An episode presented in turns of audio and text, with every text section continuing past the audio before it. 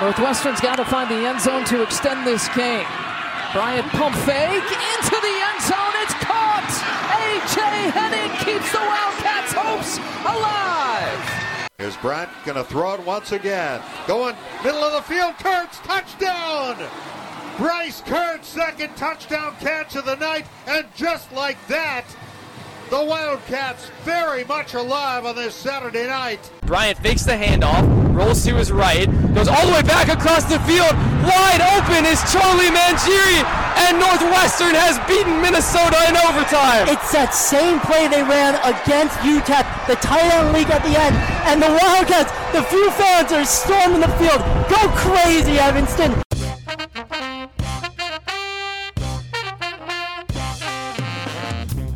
Hey there, we're the Westlot Pirates and welcome to the show. We're here to share our thoughts on Northwestern athletics and college sports with thoughts and analysis from the visceral to the statistical. We run our tailgate with the red pirate flag flying high above as we give no quarter, especially the fourth. I'm Sam Walter. Woo! I'm John Lacombe, baby. And I'm Eric Scuzz. And wrote this Scousebo. You know, I was I was just thinking as as I'm going through our open, it has been a minute since our tagline has been as appropriated as it was. That was mentioned by at least one or two people on Twitter that no no quarter was given, particularly the fourth. yeah, it hasn't happened in a while, has it? I mean, Yeah, we kind of um, like the second quarter. I would argue we kind of gave, but um, but sure as hell not the fourth. nope. Nope. um yeah, I mean what what a night. I mean, I I still, you know, a couple days later, you know, we're recording this on on Monday night. Uh, you know, 48 hours after this incredible game against Minnesota, incredible comeback, 21 points down in the fourth quarter. Um, you know, I'm still flying high. John, I know by you know the text we've been getting from you the past, you know, 48 hours, you're still flying pretty high.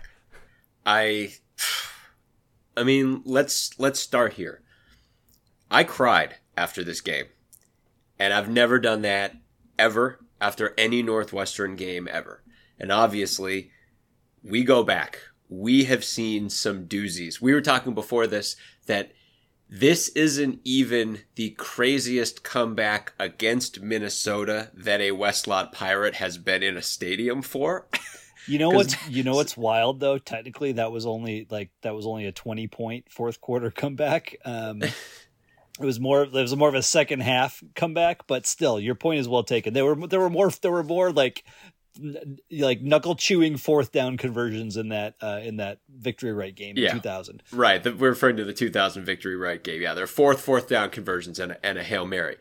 But we all know that this is not a season like any other season. I think we're all very familiar with that, and I think one of the perfect ways to get at our emotions and then like the experience that Sam and I had before, during, and after this game is obviously there's the freshman dash. And as we're so familiar with, like in so many years, you have all the freshmen come through. So you get to see what one quarter of the Northwestern student body looks like. You watch them all make their way up and take their seats, and then you all watch them trickle out the door as the game goes on. And the tenor of this game being such that they really bailed out.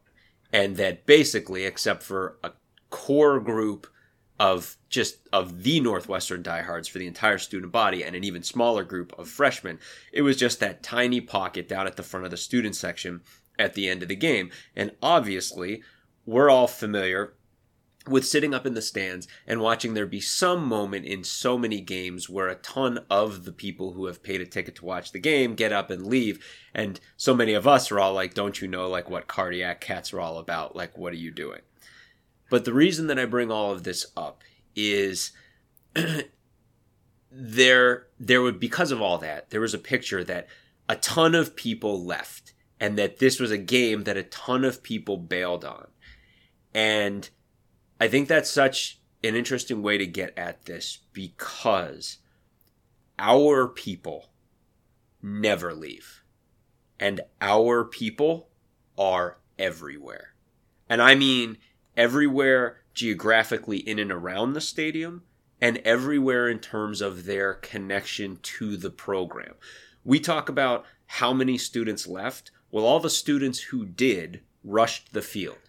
And in the middle of that crowd rushing the field was Kayla Cohen and all the Northwestern Wildside people who came to our tailgate before the game.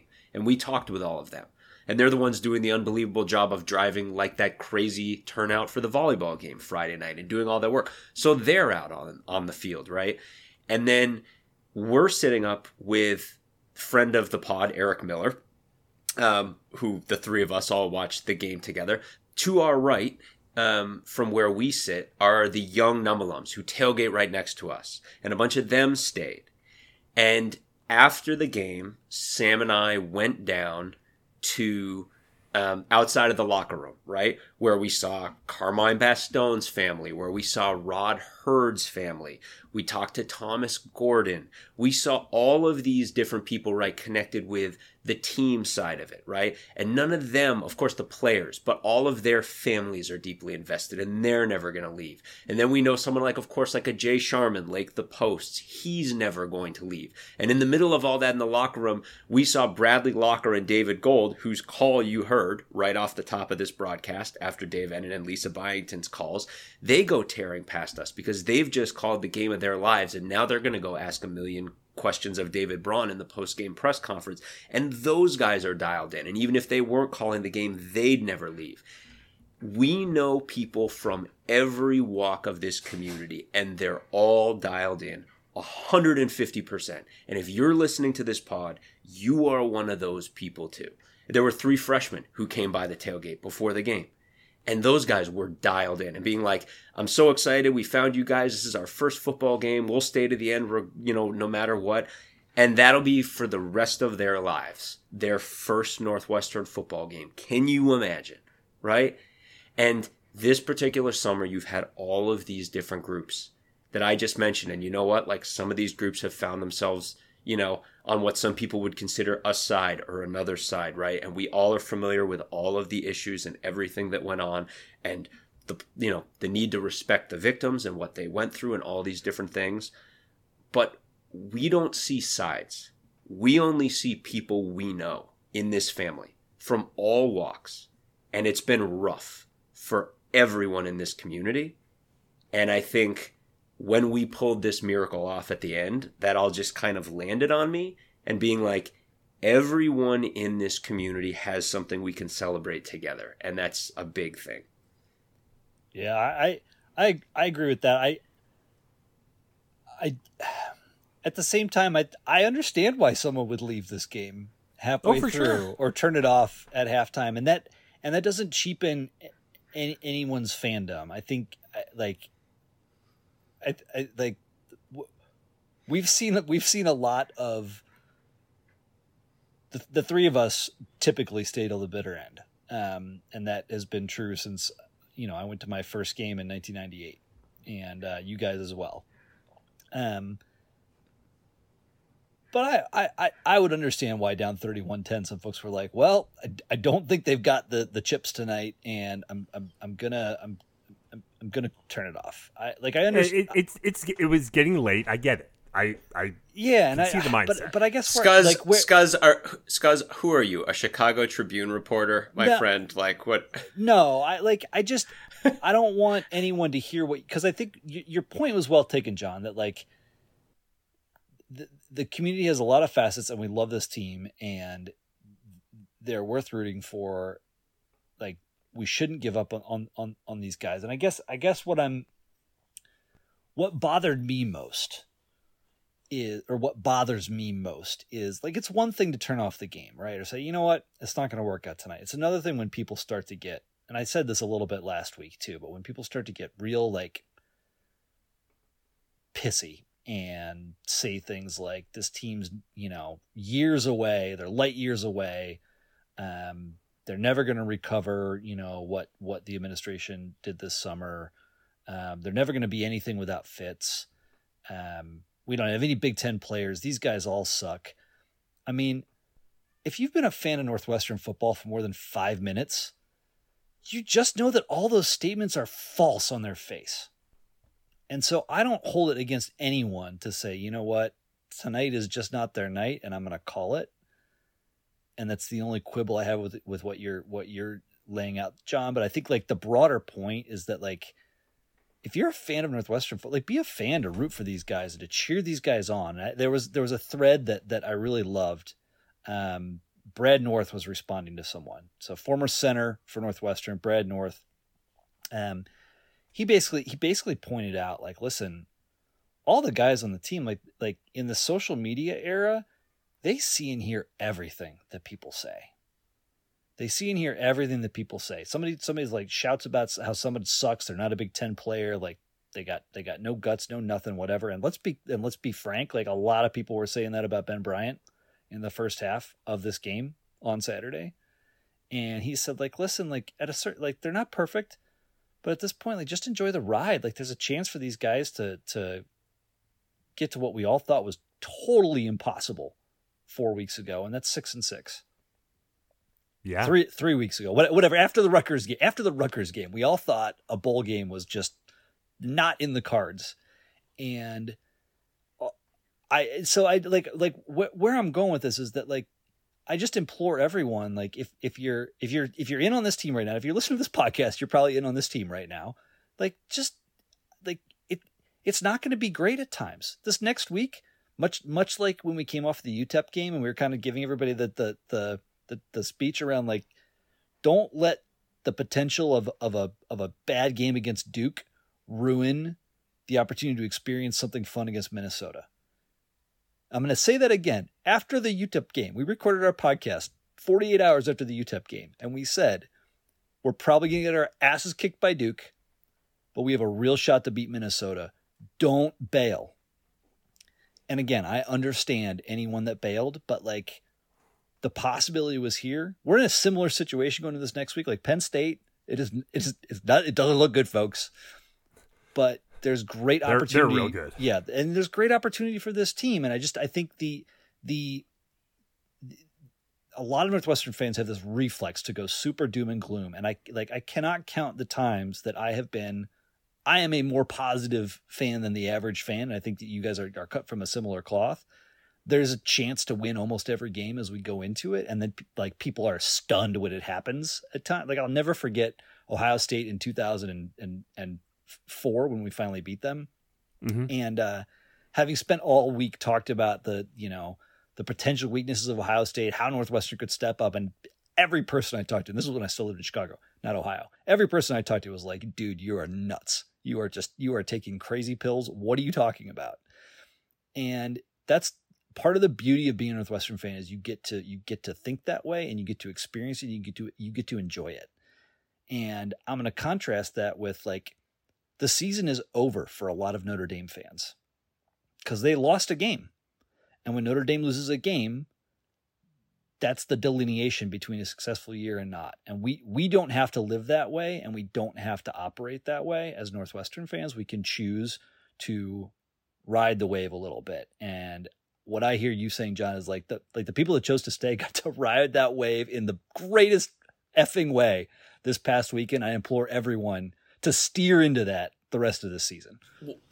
Well, there's every piece that you're saying there too, but then there's there's the other piece too, where again this summer it's gone a step beyond that. Again, we know because there are these victims, right, that we've talked about a lot, right, in past podcasts, who like people are really hurting and then we know, like, because we talked to a lot of these journalists, unless some of the same journalists that we saw that night, that those guys are getting just like really hateful stuff directed at them online. And then we also have parents coming to the tailgate and telling us in vivid details about the way their players are getting targeted and just people like from outside the Northwestern community are coming to their like Northwestern players online and saying just the most hateful things. And to what you're saying earlier, like the players see all of it and they're exposed to all of it. And like talking about a player being like, like a, a parent being like, I had to run my son's Twitter, you know, take it over for a while just because I didn't want him to be seeing it and stuff like that. From all sides, you have members of our community who are just there, like it's been really bad. And again, some people drop sides in these kinds of things. We don't. All we see are people we know in this community who are hurting. And then you see a moment like this. And like Sam and I got to be outside the locker room and see like the joy on the faces of like the families and the like players when they came out and like all the fans and like the way Braun came out of that locker room. Oh my God. You could tell it's one of the best days of that guy's life. Um, it just, it all matters and it all means so much. And it's, it's this for the same reason this was such a special game. Like Scuzz said, like the rules are different, not just at Northwestern in general, but for Northwestern this season. And the heights that Northwestern, like, we'll get to this down the road after we talk about the game, but like, there's a path to a season that on one hand would not have the greatest amount of wins Northwestern has ever gotten in a season by any stretch of the imagination, and on the other hand would be one of the most incredible Northwestern football seasons ever. And that is like very much in play. Um, but I think one of the things, and I guess in the interest of, of starting to kind of look at this game, you were talking about Scuzz that again, it's like a great way to look at this because it's like on one hand, you have the lived experience that so many of us Northwestern fans have had, literally the cardiac cats, and what we all know goes comes along with that, and the reasonable expectation of that, mixed with the fact that, as Scuzz said, like we are not shooting like twelve and zero oh is not the reasonable goal of Northwestern every year, and that means any win at any time is potentially a seismic victory. But then you also have that going up against the fact that you like it's a beaten down fan base, as we know over the past couple of, of years, and like that a lot of things come along with that. And I think even we early on in this game, this game was a classic hallmark where like we who our noses are to the grindstone, it was so easy in the first half to be like, Jesus, if we just weren't doing this, if we just weren't doing this, we'd be all over Minnesota right now. And then you put that up against the fact that, as so many of you are aware, you're like, yeah, but doesn't this always seem to happen, at least for the past couple of years? So are we being the fools here for saying that's like only it's only X and it's only Y when you know the broken record seems to keep repeating, and that that's a dark place to be in, right? And then you have it all click, and then the team just goes, here, those things fixed. Now we're gonna beat the brakes off someone. Are you ready? And it it's just as as our friend Kat, or who is due any day now. Um, all the best to you, Kat, um, with your pregnancy. But said after the game, like on Twitter, like for anyone who wonders why we do this, this is why we do this. It's for moments like this. Yeah, so um, let, us get let's get into the, the game. I, I think um, you know start. Let's start with you know the defense. I mean, we were talking going into this like what does Minnesota need to do to to be good? Like what how are they how are they going to beat us? Or more what we hoped they wouldn't wouldn't do. right, right. Like, what what is their best chance to do something and how you know how do we make that not happen? And that was you know them running the ball. You know, if if they were to run the ball effectively, then we knew there was going to be some trouble and and they kind of ran the ball effectively. They, I mean, first of all, which I mean, sorry to any Minnesota fan who's listening, we got the best game plan Minnesota could have brought into this game. like it's just the truth. Minnesota came out and they were like, all things run through Darius Taylor, and we will occasionally target in targeted situations work Ethan Kaliakmanis out of those situations. It is the exact plan Minnesota should bring to every football game. And if you look at the stats, you see that Taylor had a big game, 31 for 198 and two touchdowns. And you see that Kaliakmanis in limited duty, right, was 14 of 19 for 153 and two touchdowns. Like, in other words, he didn't throw a lot. And when he did, he hit the target. And at the beginning of the game, he was he, like nothing was hitting the ground. He right, was he was like he was what eight for eight, nine for nine, twelve or something. Yeah, like something like something like that, some huge number. And though, so Minnesota did everything that they needed to do. And in the second half, when they were protecting a lead, they really did what they were supposed to do, which was just feed it to Taylor nonstop. Okay. Um, and all of that is well and good. But we have a man named David Braun coaching this football team. And that man adjusts like I've never seen. I mean, again, Mike Hankwitz is the man, and we all know. But I've never seen a DC furiously adjust on the fly in the middle of a game like this man does. And it is spectacular. And he just started adjusting. And it is like, stop and think for yourself that Darius Taylor basically tore a hole in Northwestern to the like base he had close to 150 yards rushing in the first half of this game and then had about 50 in the second half and 43 of that was on one play Oh, where our defensive line That play. that play blew up their offensive line and we had him in the backfield and i mean credit to him. He's an awesome football player and he got out of it and he went for a touchdown. But for that he basically has no second half rush yards. Think about that. How can a team that is blowing a hole in northwestern in the first half with an amazing running back suddenly hit a wall it's because the adjustments happened and we watched them happen. It's incredible how this man works. We talked about it in the UTEP game. He realized in that game how committed Dana Dimel was to throwing the ball and adjust his pass rush personnel more and more and more until finally he dialed in the right frequency and he was getting back there to Hardison all day long. He did the run equivalent of that in this game. It was amazing. Late in the second quarter, they rolled out, and I'm sure they practiced it ahead of time, but I mean, this is a new thing. They rolled out a five man super heavy front, and they started to deploy it off and on all the time throughout the game.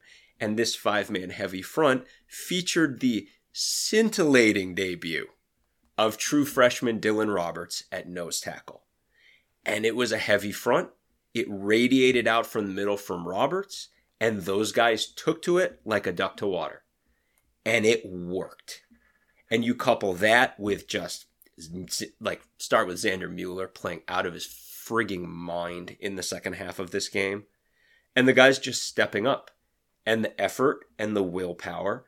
And you just watched Minnesota grind to a halt in this game on offense. Um, and again, for a team that had everything working for it in the first half, Minnesota didn't change shit in the second half of this game. Northwestern got better. And then it, Minnesota, what Minnesota was doing stopped working. And it is wild. I mean, for all of our broken record, gnashing of teeth, the years past, Northwestern doesn't adjust. Northwestern, Northwestern radically adjusted in this game on the fly and coupled with the amazing work of these guys on the defensive side of the ball, it totally worked. That that on the fly piece is um it's interesting to unpack because I can't, I can't imagine they didn't practice this, right? Um because I think like John, you've been you've been on the record since July. Defense the, the interior of our defensive line is the biggest concern. Right. And the the number one thing that we all saw going into the season that could could address that were our two highly touted freshman defensive tackles, Roberts and uh, Gant, who Ty Gant. I don't believe we yeah Ty Gant, I don't, who I don't believe we saw play in this game. Um, so it's not, like it's not rocket science, but I just want like just think think about I'm gonna I'm gonna put it in this context. Notre Dame ran the last two plays of the biggest football game that they've been in in three years With 10 with only with, with only 10 players on the field. Yep. like g- getting your guys on and off the field when you're rotating when you're changing sets when you're trying to match personnel folks it's not easy. That's true. And i don't i don't i don't say that to like try to make it sound like rocket science. Is really it's not but it's it's all about process and it's all about communication that that doesn't work on the fly you can't just like grab a it's it's not like backyard football where you grab a you grab a clipboard and flip it over and say all right guys scrap the game plan we worked all week installing. Draw it up in the sand. You go here, you go here, you go here, and that's what we're going to do, right? Because like they're still running on. It's like okay, we're going to run an extra defensive lineman on the field. We like this is our fourth game of the year. We've never done this before, so th- like this requires a bit of planning and foresight and teaching and installing those sets during the course of the week, but then also being thoughtful about how and when to deploy them in the game so that it works. And I just I like I I, think I think as fans we often it's, it's easy to do and, and frankly the game makes it the way the game and the way it's covered and how pervasive it is makes it easy to do. Like it's it's easy to simplify this game and think like, oh yeah, they're just like just do better, guys. Come on. Um, but I just want to point out like all all the moving parts, and I probably haven't even hit on like six others that it requires to make to make that kind of adjustment in game and to have it be successful. And it just it just goes to I think part of it too is that this is like this is the type of thing that a lot of teams and coaches do. And I'm not trying to to shit on Pat Fitzgerald, but like Saturday was the biggest hole in his his sterling reputation as Northwestern's head coach. Like Sunday through Friday, there was no better person that could have run or operated this this program and maybe maybe many other programs. Like he was extremely good at all those other things, coaching, recruiting, motivation, etc.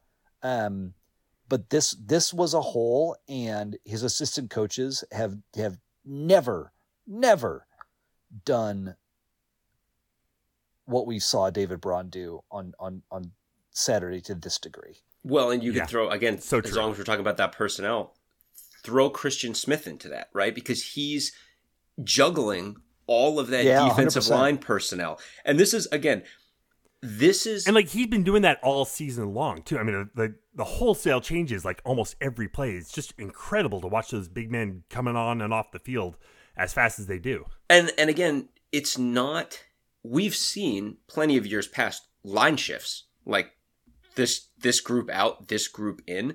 That happens sometimes. But it's like Scuzz, you were talking about like am I, you know, what I'm not even sure like what other pieces I'm missing of this. How about the fact Northwestern regularly plays two flex players? Rod Heard is either he's in two different levels of the defense depending on the set, and that varies set to set. And Kenny Soares is the exact same thing. Depending on any given play, Rod could be playing safety or he could be playing nickel slash outside linebacker, and Soares could be playing linebacker or defensive end. And then we have a third down pass rush specialist, Anto Saka. We have this entire heavy package now that incorporates Dylan Roberts. We have multiple interior linemen, multiple exterior linemen. There is like a jack of all trades in Richie Hagarty, who is most likely to be on the largest amount of sets. But then there's also Aidan Hubbard, who I believe had a sack in this game, or at least close to one, and Jalen Pate. And it's all sizes and levels and combinations, and those dudes are switching this crap all the time. And the result of all of that work is that now, Scuzz mentioned it off the top Duke, Penn State, okay, whatever. Against a ridiculous top 15, top 10 in the nation offense, like what Duke's throwing out there every day, that is dynamic in the run, dynamic in the pass, and can at will switch between those things, yeah, we're still in big trouble. But we are to the point now where if we know, I mean, think about this. If we know a team is going to throw, Braun has a really solid plan. And now, if we know a team is going to run, Braun has a really solid plan. This has all been built out of nothing in the span of like four games. And that is unbelievable. Yeah, I, that it's it's a real testament to the players who have who have adapted and adjusted and embraced this after the hardest summer that any of them have probably probably gone through from a from a football standpoint. Oh, for Yeah. sure. I mean, look, we put it up on Twitter today. Look at the last running play Minnesota ran, which was their second down um, play in overtime. We rolled out that five man set, and you saw again, it's like we, we've talked about oxygen before.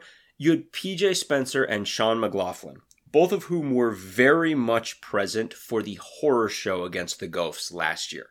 Um, and those two dudes, as part of this reinvigorated five man front, um, where they're getting Christian Smith, they're getting everything from Christian Smith, they're getting everything from David Braun. They've got this new formation featuring Dylan Roberts and nose tackle that's putting them in a great position to succeed, and they're playing their asses off. And what did those two dudes do?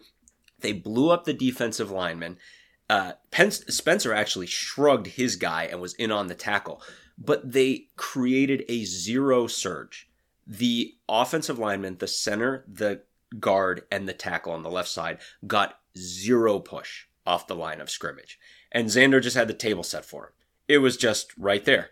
There was no push. He had no garbage to sort out. He saw the hole and he was like, I'm coming. And he just blew it up with it with an assist from Spencer. And it's like you see the progression and you see what this is doing to these dudes who are giving so much effort and you see it paying off and you see this team growing. Yeah, I mean I I, I don't I don't know what to add to that. I mean, it's like what you know, watching the being in there, even in even in the beginning, like it felt like the defense was playing decent. I mean, like they were, you know, causing. I mean, it wasn't. You know, obviously the offense hadn't been clicking yet, and we'll get to the offense in, in just a sec. But like, you know, the defense was doing what they could. Well, so I like here. Here's just some wild stats.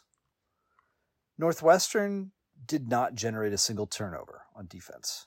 No picks, no fumbles.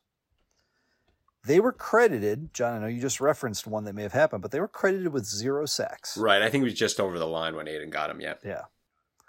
Only four tackles for a loss. Um, but the Minnesota's running back averaged six point four yards per carry. Their their quarterback averaged eight point yards, eight point one yards per attempt. He completed seventy five percent of his passes. Um, it is it is really hard to look at this from afar, like like like Northwestern committed far more penalties for more yardage as well.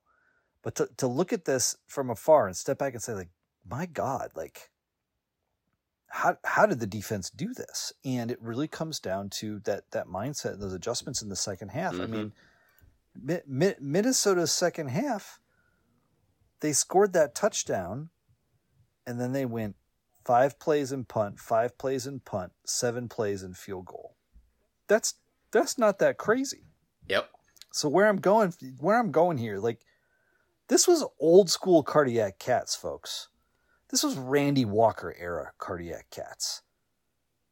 The the offense, like the defense, set the table, but the offense had to bring it home. Oh, they they just they had to show up and yeah. La- last last year's team unequivocally is not capable of scoring 21 points in the fourth quarter to send this game to overtime. The 2021 team, not capable of scoring 21 points to send it to overtime. The 2019 team, not capable of scoring 21 points to send it to overtime. Let's be honest, though. Did we think that this team was capable of scoring 21 points in the fourth quarter to come well, back? No, we didn't. Yeah. And let, let me just say this real quick because I know Scuzz is going to dive in deep on this is that's what I was talking about at the beginning is because in the first half of this game, while again the defense hasn't yet made those adjustments, one thing that should mention it's like when you dig into the stats, Minnesota was three for thirteen on third down in this game, and newsflash, they weren't throwing for most of those. They were getting stoned at the line, especially in the second half. Minnesota was trying to play to their strength in the second half, and, and they weren't getting it. But to Scuzz's point, right, this was like lunch pail non flashy stopping Minnesota. You know, it was like tons of two and three yard runs, right? And like that's phenomenal, but it's not flashy. Well, it's very unlike all the cardiac cats games we've seen, like in 2020 is weird, so I don't want to reference 2020, but like you go back to 18 through 15 when we really had that elite defense. It was the defensive plays that were winning games, not not the offense. And in this game, it was the the defense setting the table and the offense bringing it. Oh, that's for sure. The second half. I mean, again, Xander Mueller had that monster play down the stretch. I mean, he had a couple of them, but you're right.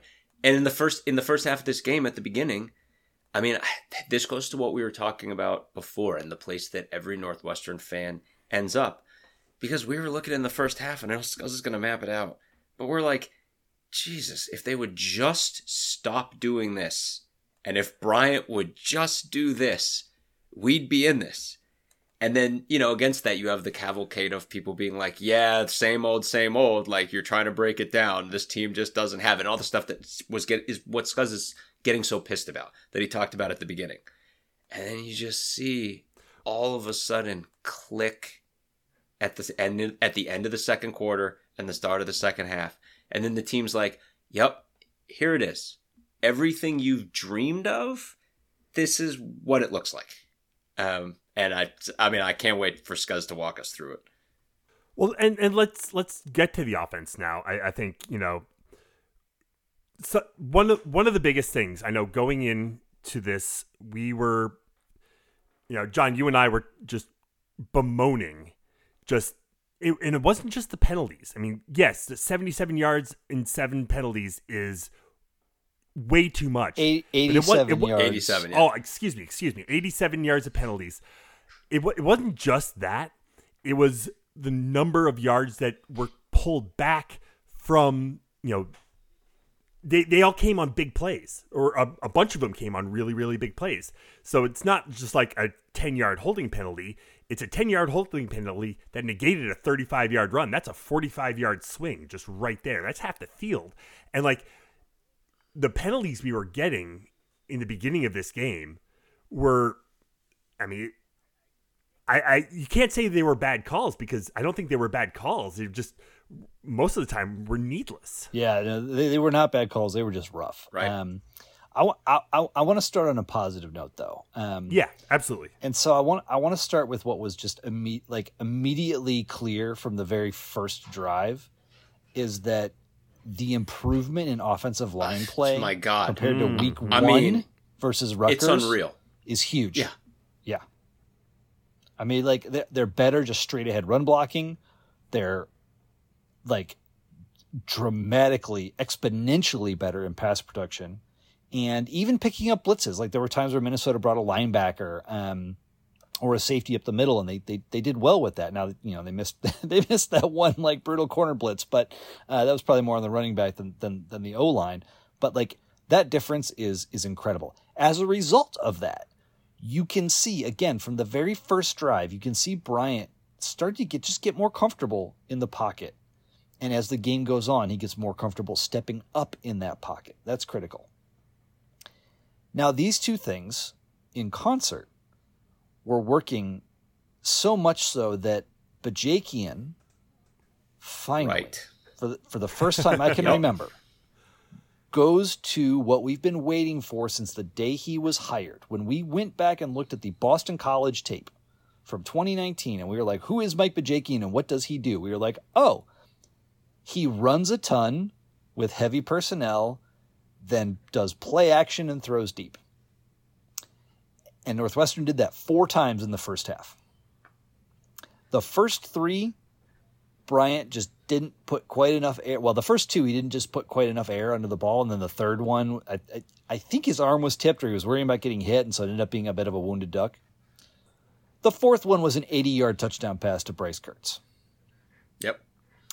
Um, that fourth one wasn't play action, but it was like it was a double move by Kirtz that it would effectively did the same thing. But like the point, the I point mean, remains like destroyed the corner. this, this is this is who Mike Bajakian was before he came to Northwestern, and I have I have some theories on why we haven't seen this to date. Um, the number one reason is that Ben Bryant has the most arm strength of the quarterbacks that have gotten the predominant the predominant playing time um, since Bajakian arrived here. But I, like this this was so instructive to me. And and, and to see like I, John you were upset. I was upset. I, like a lot of people were upset that Northwestern was taking these deep shots and couldn't connect. And then it was funny almost like on the heels of uh, uh, of, of of one of our one of our one of our friends on Twitter, like specifically calling this out. The Kirtz play happens right, um, and it's like that's this this is why you design offenses that attack defenses deep in college football because it's like it's a risk reward game, but the reward is so great. That's why you do it. Uh, but then on top of that, again, going back to the fundamentals of better offensive line play, better QB comfort in the pocket, enabling better yardage on first down, you start to see the creativity on second down. Like once you get to third, if it's third and short, you've got options. John talked about this a lot last week coming off the Duke game. If it's third and long, you don't have a lot of options, right? But if you're short and medium, you have a lot of options, and you're starting to see the creativity manifest in in a positive way from Bajakian because it's gone so wrong so many times. And I'm, I'm going to talk about some of those times in a split second, but you can stay, see ahead, stay ahead of the chains, right? That's exactly. that's what we, but we but, talked about. But on on second and mediums, you're seeing the jet action to Henning. You're seeing pulling guards giving Porter options to run outside or to pick his way through the middle of the line. Um, it reminded me a lot of I'm forgetting his name, but the running back who played for Michigan State and then went on to the the um, the Steelers. Um, Kenneth Walker. he was no, No, the, the Steelers. the guy before that. Um, we'll come back. It doesn't matter. But um, you're seeing the uh, the flat like flat action passes to Himon. You're seeing you know Lausch getting into the game. Like that creativity is possible on second and medium. And, and like the the the Lausch piece, I, I just want to touch on that. Like it was not the like Simeon Coulter. You know he's going to run. Yeah, he ran, but like he threw. We were running. We had some misdirection going on. It was it was really cool. Kept him out there from all. it didn't start that way, but but we got there, which was good. Well, so so I just want to so I just want to say something here because you were like everything you're saying is true, and we're watching all this happen, and at the same time, after the last drive before the Kirtz play, we tweeted. I'll specifically call it out. I tweeted like, eh, you know, it's Yeah, let, let's let can we can we let's Okay. put a pin in this real quick because before we before we get to Bryant specifically, um, I want to I want to hit on a couple couple things like so that so that improved line play, QB getting more comfortable, some creativity in the second half. That's what was going well in the first half, but obviously did not manifest in a lot of points. Right, the holding calls, um, the, the like Porter should had 50 more rushing yards. Um, they didn't need to hold to spring him. You had the Himon run for, for 35. I think that was the second half technically, but um, yeah, you had you had the Minnesota defensive line that was they were able to get close to Bryant a number of times and and, and create some real wounded duck throws that we're damn lucky didn't get pissed, picked off. Um, in my opinion, Northwestern was way too tight on formations in the first half. There were some formations like we almost always had a, had a tight end, you know, lined up with the with with the offensive line. That's cool, and and I and like I'm fine with that. I know Bajakian likes to run two tight ends at times, but when you've got one tight end or maybe two, and you've got you know two receivers split out wide, but they're no further away than the than the than the opposite hash. All eleven defenders are effectively able to attack the box, and it just it, like I to me it just limits some of what you can do. I thought later in the game when when Northwestern started shifting to much more like true spread sets, that's when you saw Bryant come alive. So that like it's it's not bad because when it's working, it it affords Bajakian some some really interesting riffs and counters that that we'll talk about later on. But that was a struggle to me. Um, I like I was not loving Lausch behind center. It felt like the new version of the Wildcat. No value unless a pass. And then they did start to pass. I did not like the the trick play didn't really work. Um, and and and these things have, have been a have been a bugaboo for Bajakian. Um, I guess like kudos to them that they tried it and and it, it wasn't greatly executed, but they didn't turn it over either or didn't have a huge loss. So I guess better than some of those you know horrible jet sweeps that have gone wrong in the past. But it just like in that first half, like all those things weren't clicking. And it just felt it felt like, God, like John, to your point, if we just get away from this junk, we'd be we'd be rolling this team right now, or at least in the mix. Well, I mean, it, it wasn't even. I mean, it was that, but again, it goes to all the baggage that we all carry, and yeah, when I tweeted, I'm like, like honestly, like we might need to see just a change in the status quo at quarterback here. It was a factor of Bryant, and I know you're going to get into the Bryant piece of this specifically in a second, and and Bryant not locating deep balls, but it was more just like a, as Scuzz said, we're sitting in the stands being like, Jesus, the line is totally protecting And everything, the play calls overall look like the right play calls. We're going deep, which is exactly what we should be doing in the exact right plays that we're doing it. And it's still not working. And we're talking about like, I mean, Yep. summing up like what this team was doing, and it was just because of pure execution. Execution from Bryant and all of the frigging penalties. This is a team that was in God mode for the entire second half on offense, that in the first half had a drive that featured negative 30 yards of penalties and a turnover. Okay? That's where we started from in this game. And after a couple of those drives, I mean, it's that piece of you that's just like, well, I guess p- put Sullivan in and, you know, maybe we'll just see what he could do. Because, I mean, you're just basically like, if, like, it seems like something's like we're just forever stuck in this place. It's an, and again, it's it's about not about Bryant. It's that larger picture of like if we can't get it when the protection is good and the backs can run and the quarterback has time to throw and the play calls look good, then maybe it's just not going to happen and we should just go to like another option or whatever. It's sad, but that's kind of where we Yeah. were. Yeah. And that's where we tweeted it. And then two seconds after that, Bryce Kirtz went 80 yards to the end zone. And then they basically were just cooking with napalm for the entire rest of the game. Yeah. Yeah, yeah, yeah. So I I think that was a very warranted thought of shit, this is not working. Can we can we break glass on the second option and and and just see? Um what's not warranted is the people that have been, you know, really shitting on Ben Bryant as not a Big Ten quarterback or so somebody referred to him as a hired gun. Like just like absurdities that don't even make sense in in like real life. Um, just people put put that shit away. When you, when you feel the tendency to to tweet those things or say those things, like I get it. Like fan is short for fanatic, and we're all warranted uh, like a bit of emotional release in the moment during in the game. But like some of that shit, just swallow that. It's it, it it's not useful or helpful, and it frankly makes you look like an idiot afterwards.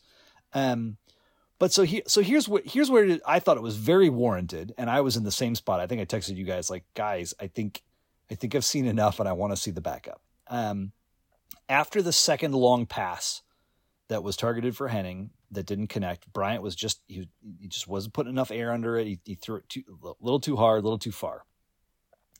You can see him lose focus and get frustrated and revert to some of the worst tendencies that we've seen I, I, I feel like I remember us talking about Hilinski a little bit in this in this way last year.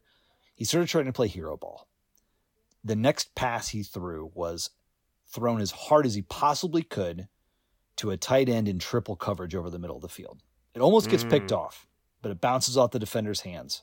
He's and he's, bas- he's basically trying to to brute strength force a ball through a tiny window. And it was on target, but it just like the window was so small it didn't have a prayer. On the next pass, he throws it as hard as he possibly can to I think it was targeted to to Henning or Cam Johnson, who were, you know, maybe seven yards downfield at the boundary. And it and it misses them by like four feet. Um he he he loses confidence in his in his reads of the defense. So he uh, hands off to Porter when he probably should have kept it and either run or tried to throw. And Porter gets dropped for a loss. And then on the next play, he keeps it and starts to bail on the pocket, only only to realize that the linebackers are right on top of him, has to kind of slide and and you know and falls down, you know, just over the line of scrimmage, well short of the first down line. That was when I was like, oh boy. Um but then on the, like on the next drive, he gets that shot to Kirtz and he starts to transform. And and I want to emphasize this: like the only reason that shot to Kirtz was was possible. And John, you talked about this two weeks ago. Time. Time. That that what time the the the the the pass protection against a Big Ten defensive line, and that's that's why I, I called out the comparison against Rutgers in Week One, and and how far this line has come, particularly the offensive tackles, and the time that they were buying for Bryant, his willingness to step up in the pocket. That is what allowed Bryce Kirtz to execute what was a absolutely stellar, phenomenal, amazing double move, perfectly Oh executed god! Like textbook double move. Textbook like in a like out of a video game double move um and and race for an easy touchdown but after that pass you can watch ben like if you recorded the game just go back and watch the offensive plays. This is what I did this afternoon that that happened after that that pass. You can see Bryant transform. He starts to, he starts to throw more in rhythm. He starts to move even more in the pocket, not just stepping up to avoid the tackles, but there, there's another play where he like takes two steps backward to buy space to make a key throw to Kirtz. Um, but it's really not until the last drive of the third quarter and and then into the fourth quarter where he starts to get super comfortable not just moving the pocket not just throwing in rhythm but making really quick decisions. It's like he's figured out the defense. He starts with a couple of boundary throws but then he goes underneath the Himon then he start then he takes the late penalty and then almost wakes him up this is like the very like the last drive that that ended the third quarter and then started the fourth this is where Northwestern really shifts to a true spread concept. Four receivers split out on every play. Now there there were tight ends out in receiver positions, but nobody's up next to the line. Um, they're even getting a little like pretty wide across the field at times, and th- this is where he you know he, he starts to find that better timing. He's he's hitting guys right away out of their break. Um, he's making quick decisions, getting the ball out fast. Um, he's finding his touch. That drop in pass to Kirtz I think is the most beautiful pass we've seen. I like it was just it was incredible. Like I don't know that I've seen a quarterback since Persa throw a ball with that kind of touch on it. Like Trevor Siemian had a really really nice like back shoulder um 25 yarder that he would that he would uncork pretty regularly, but the ability to throw a high arcing like ball to drop into somebody's hands like that, I I, I can't I can't fathom the last time I've seen it from a Northwestern quarterback. Um, he starts finding his comfort throwing over the middle. The touchdowns to Kirtz and Henning are vintage Randy Walker era, like in breaking routes. Almost everything we've seen for the last six years to a wide receiver has been an out to the boundary. Mm-hmm. Um, the second to last drive in regulation, they they go back to some of those tighter formations. There's seven. There's now there's seven men in the box, and and uh, Joe Rossi is throwing literally everything at them um, stunts and twists and all sorts of things. And uh, this is the drive where they don't score. Uh, they've got no room to run the ball. Um, he has to throw off his back foot to Kirtz, and he's short. Uh, Bryant makes a courageous run for the first down. I might add that like both Bryant and Kirtz like hobbled uh, off or or across the field with ankle injuries at some point in this game and still put up in, insane stats. Um, he you know he he he has that rollout throw uh roll rollout where he's running to the left he's being chased he just throws the ball away and gets tackled he comes up limping and then on third down he makes an off balance throw to the to the to the running back that's off target gets dropped and end of the drive and and that that's when you're really starting to think like oh man like that's probably when the Chicago Trib uh, writer was like, "All right, I've seen enough." Northwestern and writes the headline like Northwestern's comeback attempt falls short and they lose 31-24 to Minnesota. Like it's published in the Chicago Tribune um, and distributed to people's doorsteps. Um, but the defense does an incredible job, gets them the ball back for one last drive, and this is when Bryant's decision making hits his prime. And I realize I've been going on for a little while here, but it's just it's just worth it. It was so good. So the other thing you see on this drive is the confidence and the buy-in from the other skill players to make plays. We've heard this from former players in the past. You you there there are times it's there are times where it's no longer about the coaching like as a player on the field you just need to step up and make a play. And that's what I feel like happened on this last drive. So um Unlike the second to last drive, now Northwestern goes back to the four receivers split out. The tight ends are still playing again, right? But we're we're we're we're, we're four split. Much like Joe Burrow, who I'm watching in the background right now, I might add. Joe Burrow loves empty, like nobody in the backfield, five receivers out there. Even if the team is is bringing heat, even if the defense is bringing heat, he loves empty. He loves operating at an empty. What I'm telling you right now is Ben Bryant loves operating out of the true spread get those tight ends off the line of scrimmage. That that's how he operates best. This game showed it. Um, and it's it he just he's he's able to pick Minnesota's defense apart. He throws two checkdowns on the first two passes. Then he hits Cam Johnson at the boundary for like 15 yards. Another checkdown. The face mask penalty. He finds Gordon over the middle in in in like a, a hole in the zone. Um, he rolls out and throws the ball away. Like a, again, a smart decision. Then he gets Cam, Cam Jordan or uh, Cam Johnson again at the boundary. This is the sliding catch that they reviewed. Finds the running back over the middle. hits Gordon at the boundary. This is where Gordon makes that great play to like sidestep the defensive back, get more yardage, and still get out of bounds, which was like Mhm. really terrifying for all of us in the moment. But again, player making a play, awesome.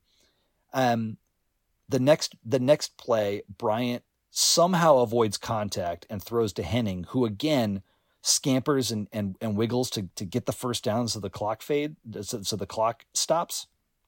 Um, Bryant throws an, an awesome route to to Cam Johnson in the end zone, but good defense, good coverage. They can't they can't bring it, and then the pump slant to Henning, looking off the the the linebacker, just incredible throw, perfect timing, perfect location. Um, it just like this whole last drive. My point here, the reason I went through this in such great detail, Bryant is just has mastery over the Minnesota defense on this drive, and it is unlocked by the foundational play of the O line earlier in the game, the step up in in confidence and playmaking from his skill players that I believe they got from him, and the um the shift to a to a true spread formation instead of the the tighter sets that we saw earlier in the Well, game. and the other thing too, I mean, let's let's make sure to say it, because I mean it's it's a prickly subject to say the least, right? Mike Bajakian, on one hand, we all know, okay, everyone knows. I don't have to say it. Everyone knows. You listen to the podcast, you know. It is also true that in the last five halves of football that he has coached, those five halves include the two best halves he has coached in his Northwestern tenure. That includes the second half of the UTEP game and the second half of this game. In this game, his play calling was incredible. And we talked about it. Like the first half, he's calling all the right plays. Those like deep posts with Henning, we're like, like, son of a bitch, it's there. It's there They were there. all the ball They were the ball there. just has to get to him and it's so funny like you talk about the thing with Bryant like Bryant goes from from missing Henning on a couple you know you should have had him throws in the first half to throwing radio controlled footballs in the second half where that one to Kirtz was like I mean I, put that in the NFL draft highlight reel like that one I mean just unbelievable Can I tell you about the best play call that Bajakian had all night? which one Was it the last play of the game? It's the last play of the game. Well, wait before put before you go there, I want to talk about the two plays right before that because we've talked before about like how we've had this feeling that Bajakian will run out of steam and like sometimes occasionally like you'll see a team the team get a score early and then just like nothing else happens after that etc and his best his best stuff was down the stretch at the end and the the first of all the drive to score um uh the the drive to score the the touchdown that made it 17 points uh, or no the the score of the touchdown that made it 24 points that ended in Kirtz's touchdown that was Yep. just surgical I mean it was just every play call was the right play call that drive happened in like 2 seconds Yeah, that We're was up like there fi- that was like five passes. And yeah, where we're up there being like, holy crap. And then, but that the drive that ended in Henning's touchdown, Henning makes that unbelievable play. Bryant and Henning both made unbelievable plays to get that ball down um, to whatever it was, like just outside the 10, and then spike it with 10 seconds left. The play calling after that was perfect. So, first of all, they throw the fade to Cam Johnson, which, if it had worked, great. It didn't work, but it was a series of plays where if that play didn't work, it perfectly set up what Bajakian was trying to do on the next play, which was tell Bryant to look Tyler Nubin off by staring to that side again, just enough for him to rifle it to Henning over the over the field. That play was so perfect that if that play had been incomplete, we would have still had another play to run before the game ended. It was perfect orchestration. It was it couldn't have been a more efficient and effective use of the final 10 seconds of that game.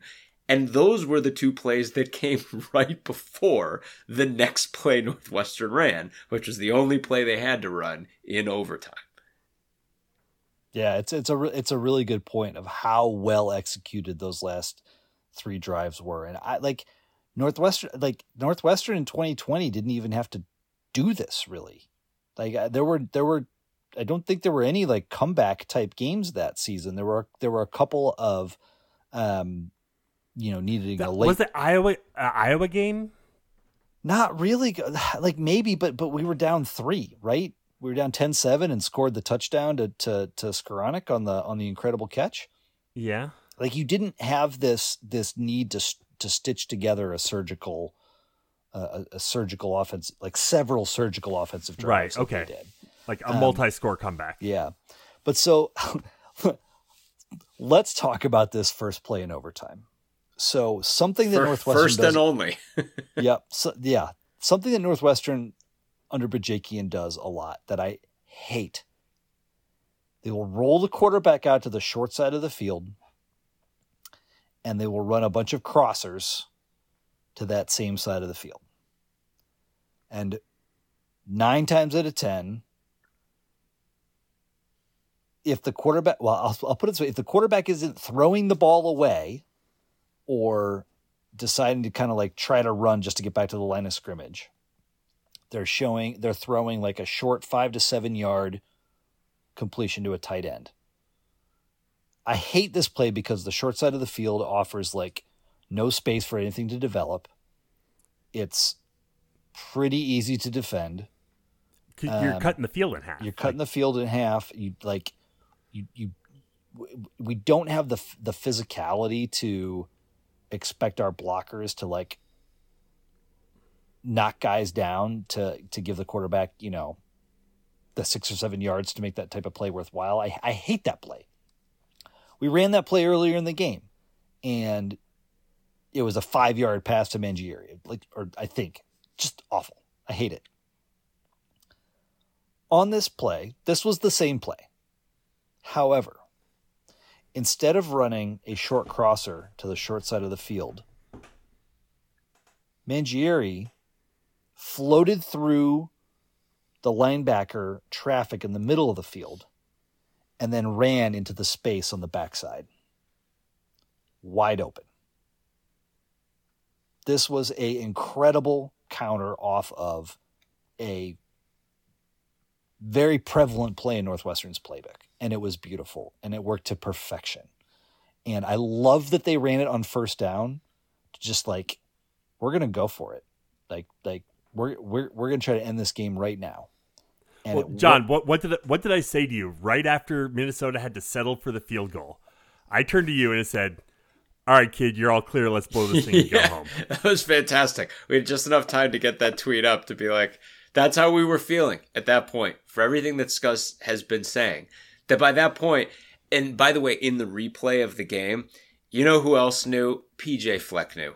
The second they kicked that field goal, he just shakes his head and looks down at the ground and he's like, we're effed. Because he knew.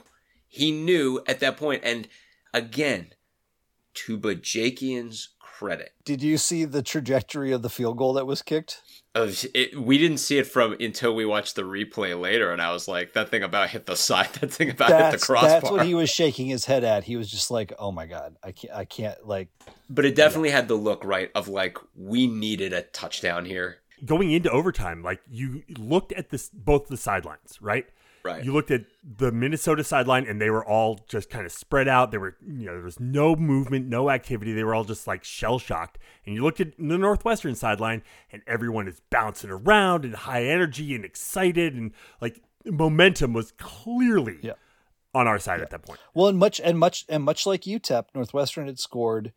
Now it wasn't four straight drives with touchdowns. It was four of five drives or I'm sorry, three of four drives ending in touchdowns, and it just it felt like getting a touchdown here, getting 25 yards after what we saw in the last three drives is totally plausible for this Northwestern offense, and I love that they didn't like start with like okay let's let's you know let's run the ball and set the stage. Uh, no they just they went they went for it and it was a extremely well thought out play and it worked to perfection and it was executed to perfection. And I like so much credit, so much credit to Bajakian, a guy that I have um, said a lot of mean things about in the last, you know, 36 months.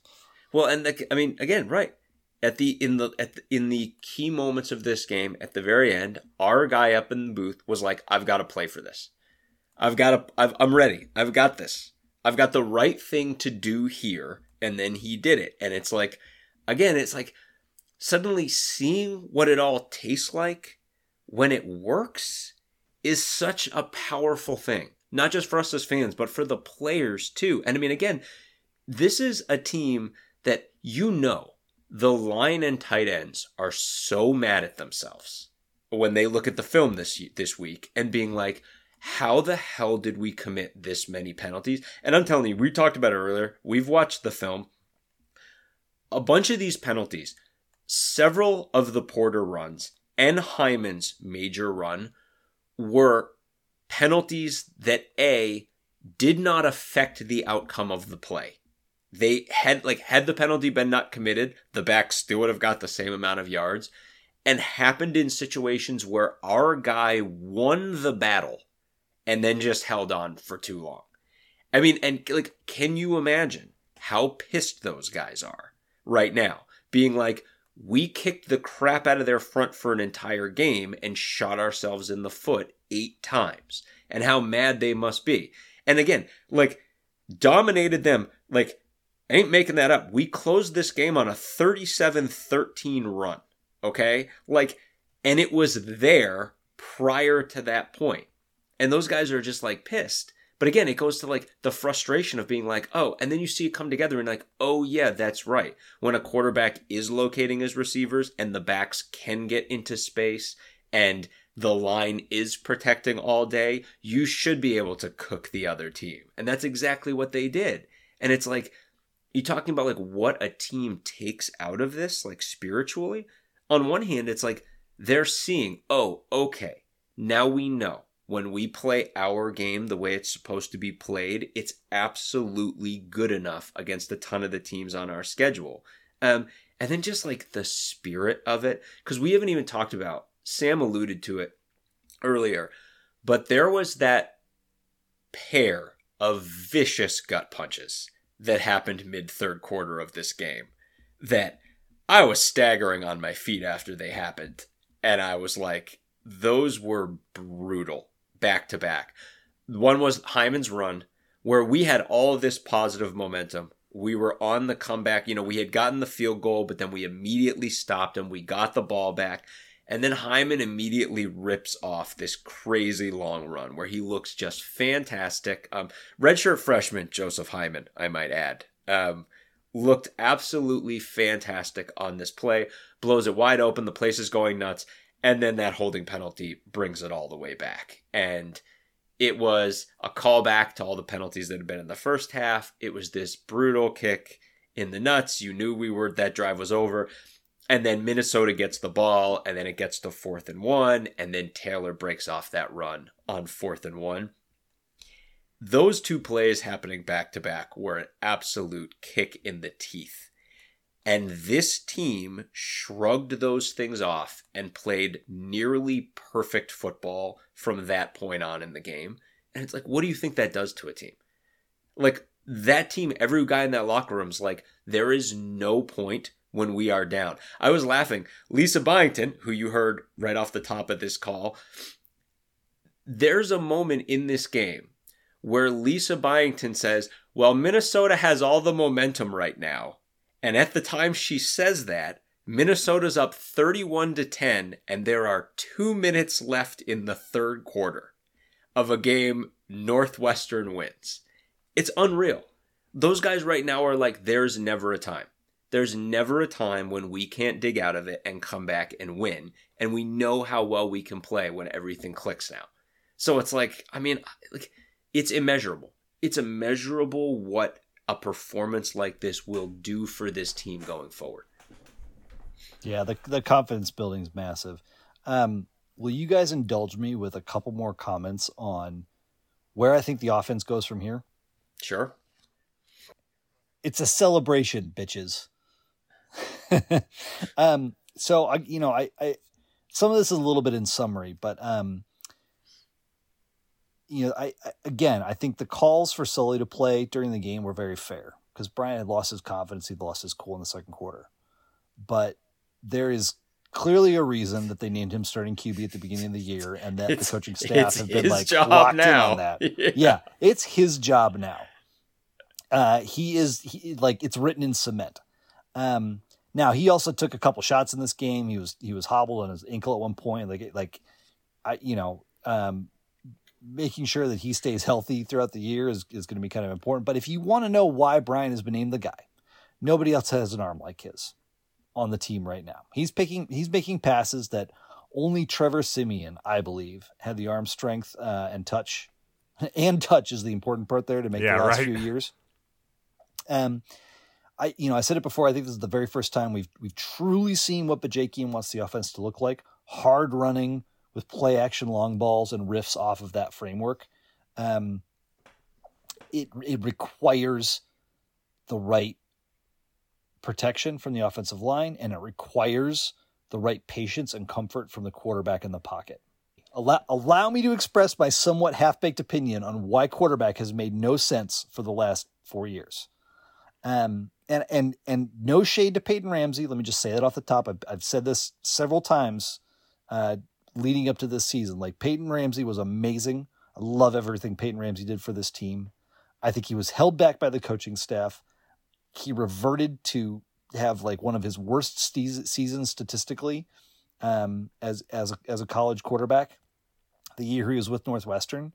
Um, I don't think that's by accident when you then also look at Hilinski and Hunter Johnson and the other guys that have been through this quarterback room the last you know four or five years. It's been really rough since Clayton Thorson left. Since Clayton Thorson graduated, nothing has made sense at the quarterback position until Saturday. Um, again, my half baked opinion. I think Hunter Johnson had the talent to do what we're seeing Ben Bryant do, but he had he had more limited. Um, but he but he but turnovers were a problem, and right or wrong, I think I think Fitz was very fixated on turnovers and said, you know what, like we can't carry on like this. We've got to make a switch. Um, if Bryant threw you know four picks in the first half of this game, I like. I don't think any of us would quibble with if the coaches decided to pull him and put Sully in. Yeah. Um, but I think Hunter had a short leash and it, and it- was never able to happen. And some of that might have been just the personality and the way he showed up um, and, and the, the, the, leadership qualities he had. We've talked about this in the past. Like it just didn't click for whatever reason. I think Hilinski probably has the arm talent to do this, but he had even more limited mobility than Bryant and he struggled to be accurate on the short stuff. But he gets into the same kind of hero ball situations, you know, risking turnovers, etc. He also didn't have the same weapons last year, so that that's a factor to keep in mind. Um, we heard uh, Bryce Kirtz talk in the postgame about four knee surgeries that he's had, um, and how and he, he said, you know, it, it, it's all worth it for the 215 yard day that he put in on Saturday. Big But- Ten Offensive Player of the Week. Yep, but but those injuries plus the inability for us to development to develop players like um, Wayne Dennis and Genson Hooper Price these past few years, like that that's been a killer to to what this offense could be. Um, I think Peyton Ramsey had the decision making, the calm, the mobility, et cetera, but he didn't have the arm strength. Um, much like we talked a lot about Boo Booey last year, that calm and that poised quarterback is so critical. And I think you saw it from Ramsey, and I think we saw it for the first time from Bryant in the second half. And then, you know, Sullivan, Lausch, Marty, these guys are all very capable. They're they're athletic specimens. They can be super accurate throwing the ball in addition to the, the, the prowess they have running the ball, but they just don't have the arm or the touch to throw the type of passes that we saw Bryant throwing in the in the, you know, waning moments of this game to bring the team back. That that doesn't mean that like you can structure an offense around uh, a mobile QB that's that's not going to give you a great chance to come back in a game. That's hard to do when you have a defense that is um, susceptible to um, to game plans like like we saw from Minnesota. Now adjustments are great, and I think this defense continued to be good. But like we, we all know, this isn't an elite defense. We've got a we've got a great coach that is going to do everything he possibly can to get the very best performance out of that defense. But we know we're not shutting people out this year. That's just not how it's going to play, right? So I I you know I believe that that Bajakian can even be even better than this game showed. Um, less obvious less obvious trickery, um, a little like continuing to build that creativity, more, more deception via motion and formation and play calls as opposed to the trick plays. Um, I think there's a lot of, of, of potential there, and I think I think some of the foundations are starting to crystallize. And and John, to the point you were making right before I started this diatribe, like the the confidence um, of the of the players themselves to to be able to to like the boost that this is going to give them, that's going to be massive these next couple weeks in practice. If you or a loved one is seriously injured by someone else's negligence, hire Kent Simpson of the Simpson Law Group. After over a decade prosecuting murder cases in Chicago, Simpson opened his own firm focused on wrongful death and personal injury cases. He specializes in car, truck, motorcycle, boat, and other transportation accidents, as well as construction accidents, medical negligence, slip and falls, product liability, and more. Millions recovered for clients, no fee unless he wins. The Simpson Law Group compassion, empathy, and vigorous advocacy. Go to simpsonlawgroup.com or call 312 332 2107 for a free consultation and go cats. I, I, I really don't want to stop talking about this game just because it, it was you know it's just so meaningful and so like could be a program changer potentially. I mean that might be a little bit of hyperbole, but like well, let's you know you I I'm I'm I'm just kind of thinking big pictures like after that game is there more or less of a chance that you know Braun gets the interim tag removed? I oh um, man, I, I mean, want I- to put a. Can, I, we, can we? I, can I we mean, just- I, I, I, like, someone grab that horse that's running ahead of the cart. We gotta pull Yeah. it back. Fair, fair. No, no, that- that's No, fair, Can, that's can fair. we? I I've been really curious, John. Like, and maybe we can use this as a pivot to Penn State. Like, so I just you know waxed and waned about the the the state of the offense going forward. Like, John, based on what you saw in the second half, like we've got you know Penn State coming up this next week. Penn State ran the ball 57 times against Iowa this past weekend. What like what like how, like how do you like do you see do you see shades of defensive evolution that are going to show up play to play or do you think we're going to we're going to effectively come out where we started this last game and and try to adapt uh, as we as we go as we go forward on the defensive side. Well, we said going forward on the defensive side. I mean, again, we we have to stop back and we have to like look at the two pictures that are very likely not on the same track that are everything this season can be and this Penn State game, right? Yeah, yeah, yeah, yeah, yeah. And this is everything we said about Duke. I mean, that ain't nothing. Okay. Like, Penn State is a national title contender. That is not hyperbole. I'm not saying they'll win the national title. I'm saying prepare yourself right now for the situation that Penn State loses to Michigan, beats Ohio State, and then gets that fourth CFP playoff spot and is playing in the national title consideration. That is very much in play. or beats both of them and Yeah, goes. they, they absolutely could. I This mean, team is ra- the Big this team Ten is is rated three teams. Th- this team is rated sixth in the. I mean, we'll see. We'll see if they're three teams because right now I see Michigan and Penn State, but we will. But they very possibly are underranked at sixth in the nation. They have a young quarterback who's figuring some stuff out sometimes, but you know what? Like when like he got to play Illinois and Iowa and in like when people look at the box scores from those games or look at the score lines from those games, they ain't gonna notice anything that he did. They have two electric running backs, and they have what quite simply is the best pass rush in the nation. It just is. They are the best pass rushing team in the entire frigging country. From the outside, no one is better. And they have the best pass rushing coach in the country. They have maybe the best defensive ends, the best outside linebackers, two amazing cover corners, and Manny Diaz bringing heat like a lunatic from the. It's they they're the best at it this year with this personnel compared to what everyone else is working with on their team. They're the best at it. They have two elite running backs and a quarterback who's kind of figuring stuff out. On a, in a season season where there is no true king team, Michigan is in the running, but there's no team where everyone's like, "Oh my god, that team's unstoppable."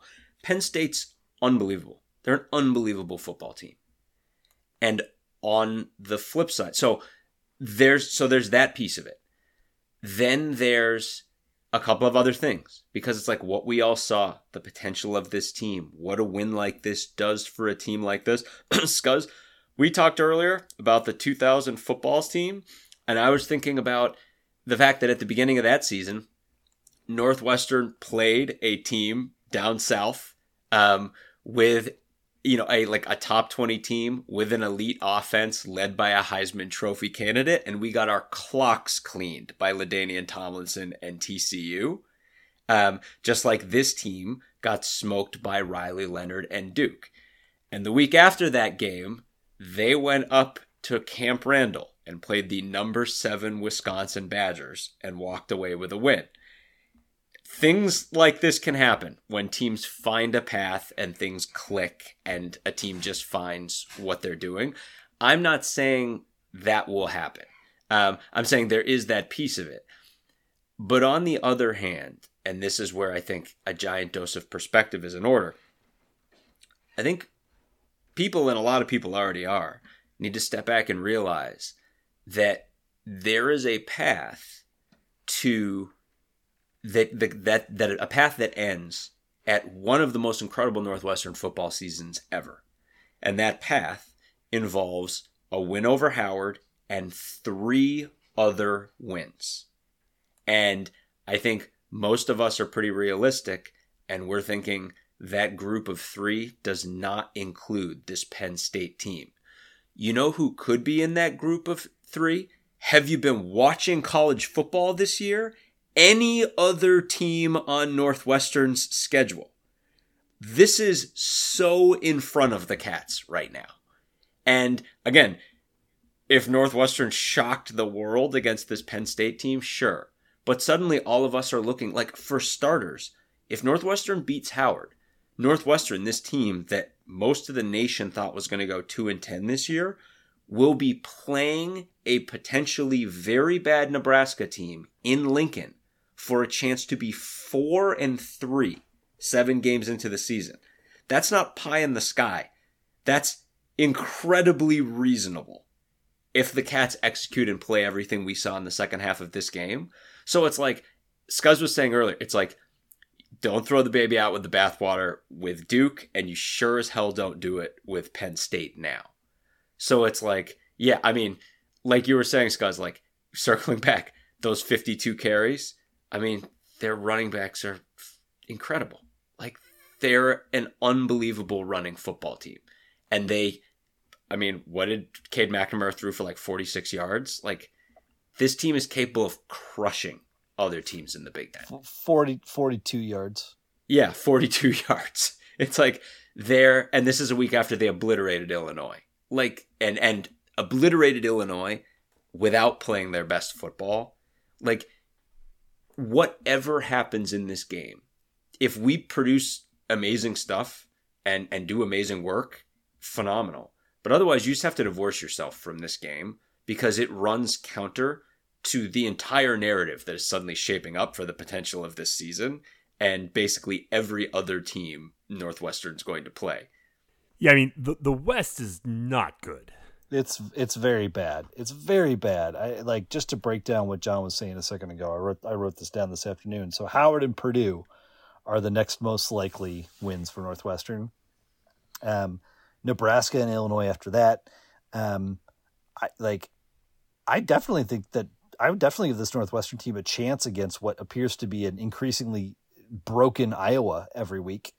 And then absolutely. Um, and oh, yeah. then you know it, it, might take it might take a little bit of a of a wing and a prayer and some weirdness against a Maryland or Wisconsin, but those teams are not in in some you know other stratosphere from Northwestern. Um, the other thing I'll say about Penn State, like I like I fully expect Northwestern to get their their their Penn State's what a more than three touchdown favorite, right? 26. 26. Yeah, 26 and and they should be. And and and you know, going back to last week, they beat Iowa 31 nothing. It's number 7 playing number 24. Iowa's going to fall out of the rankings.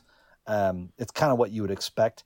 At the same time, like I like Iowa fumbled the ball four times. That's why Penn State had time of possession for over 45 of the 60 minutes of this game. Oh my god, really? Yep. I uh, didn't. Oh wow. Yeah, so four fumbles. Penn State ran 97 offensive plays. They had 40 passes and 57 rushes.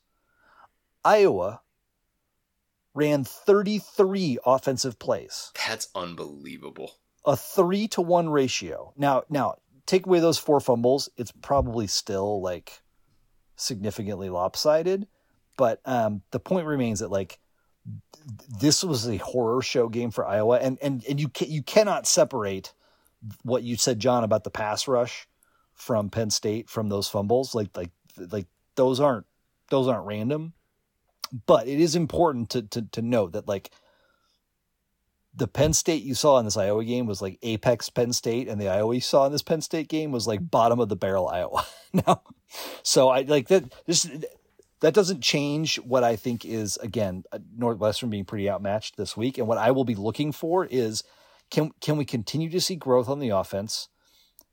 Do do we see the signs of you know what like the adjustments we saw on defense? Do, do we do we see Dylan Roberts? And like how does he look against some of these Penn State offensive linemen? Do we see Ty Gant? Do we see the the linebackers and the defensive backs being to hold, able to hold up in coverage against these very talented wideouts? Like these are the markers to know that what, to, to reinforce that what we saw against Minnesota what we saw against UTEP was not uh, an outlier it, it's it's the nature of this team what we can expect when they're playing these other teams that are more uh, of a of a similar ilk in the West. For me, regression's almost impossible in this game. I don't care if Kent if if Penn State blows us out. I just don't care. Penn State might like Penn State there is a path where they're the best team in the country. I don't think that right now, but they are for sure in the conversation. And this is about like it to that extent, it's about them. I'm exactly like you. I'm thinking about our two tackles who, as we tweeted, again, Caleb Tiernan and Josh Thompson, like those two guys potentially have two and a half seasons playing together ahead of them if if things break the right way here, right? Learning experience. You're facing a Dezek Isaac, right? Abdul Carter and like, you know, the not Abdul Carter, um, but Adisa Isaac and like some of the most like some like absolutely terrifying group of guys coming off the outside from Penn State and it's work. It's tough. It's all going to be blitzes and blitz pickups and elite athletes playing against you, and it's a learning experience. If things go well, fantastic. If not, you learn kind of the, the place that you're trying to get to. Um, the big single biggest thing I want guys to stay healthy in this game, come out of this game in the best shape possible. If something is shaping up here like a truly miraculous situation, then fantastic. Um, but otherwise, again, we have that Howard game for homecoming that at worst, if we just handle what we're supposed to handle in that game, puts us at three and three, six games into the season. Um, going into the bye week. Going into the bye week and then facing a eminently beatable Nebraska team. So it's like, I think at this point, like we are all like, like focus on the larger goals here and be very aware of just how good Penn State is. And uh, again, it's like I don't I don't see regression here. I'm like things could bounce backwards and like again, this is a situation where even if the play calling was like not everything that Scuzz is outlining that needs to get to be, like you're talking me into be like, look, if the Penn State game's out the window quick, then save it. Save it for those games that are going to be the games that we remember, just like this one. Um, but we'll see. You know, Th- this team that was absolutely on fire in this fourth quarter, maybe they've got a little something for Penn State. Maybe we'll find out. All right, so we're going pretty long, and I don't want to. I don't want to like go through the entire schedule for the Big Ten last week. But were there any games that really stuck out to you that uh, you know we deserve a second talk? Well, um, there's a couple. Air Raid versus Air Raid on Friday night. Wisconsin seemed to get right against Purdue. Sure. Um, they also, uh, unlike previous games, they gave it to Braylon Allen right out of the gate. Their first drive was an eight-play touchdown drive. Braylon Allen carried the ball four times on that drive. So that, so Wisconsin seems to be figuring out like, oh, maybe maybe our bread is not buttered but buttered by just giving the ball to Tanner Mordecai play after play after play after play. So didn't um, didn't Chase Mellusi get hurt? Um, no, he I mean he ran the ball. No, I think he got hurt. He got carted off in that game. Oh, like well, okay, so but but but point point being like he played first drive it went to Braylon Allen. Okay. So like yeah, Mellusi the, like the problem was not Mellusi versus Allen. The problem was sure, like sure. like like letting Tanner Mordecai. I mean, he, Tanner Mordecai still carried the ball 14 times in this game, which is bonkers um, for a team with Braylon Allen on it. But like whatever. Braylon Allen averaged 7.3 yards per carry and two TDs, and then um, Wisconsin's pass D kind of kind of showed up against Hudson Card and really kind of knocked him back down a peg. Uh, do you w- want to say anything about Ohio State Notre Dame that we haven't said yet? Uh, like Ohio State should have lost this game, full stop. I mean, again, it's like Ohio State won, I guess. I'm like, I. But uh, like Kyle McCord didn't look too bad though. I like. I mean, uh, I, again, I am Penn State. I mean, we'll see. We're going to see this Penn State team next. I would imagine this Penn State team is licking their chops looking at Ohio State right now. Penn State is definitely better than Ohio State, and I and I don't I don't necessarily buy like the Ohio State defense is back kind of thing. Um, there's a lot of that talk after this game. I you know, I, I they just they should have lost. But like beyond those two games, though, I don't know that there's anything else like super notable. We talked about Iowa Penn State already. All right, so uh, this upcoming weekend, um, you know, Penn State by twenty. Penn State a twenty six point favorite with the over under at forty six. It's twenty six points of house money, as far as I'm concerned. I'm like, I keep guys healthy, develop. On we go. I mean, just play play like you got nothing to lose. Yep. Yep. Uh, also, 11 a.m. on Big Ten Network, uh, Louisiana at Minnesota. Uh, Minnesota 12 and a half point favorite at home.